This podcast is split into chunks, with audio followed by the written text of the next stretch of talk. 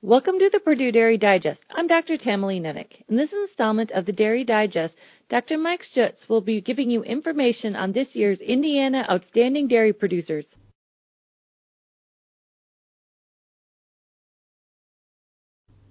Each year, the Indiana Dairy Producers recognizes an outstanding dairy producer and an outstanding young dairy producer.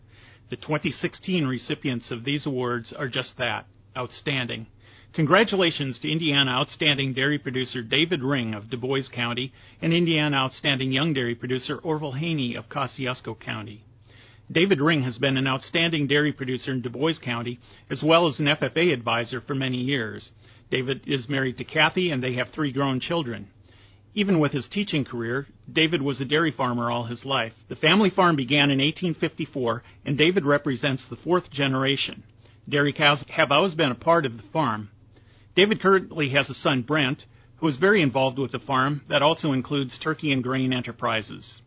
David was one of the founding board members of IDP in 1999, and he has contributed significantly to supporting Indiana's dairy industry in many ways.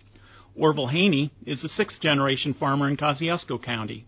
In his young life, Orville has had several jobs, including with the Indiana State Board of Animal Health as a milk inspector. Finally, he settled full time in the family dairy farm, where Orville and his father and brother started an LLC that has grown to 140 milking cows, 600 total head, with their feedlot and young stock.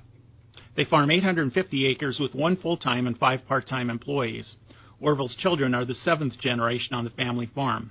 He currently serves on the Indiana Dairy Development Board, Fulton County DHIA, Fulton County Farm Service Agency, and Kosciusko Farm Bureau Board of Directors.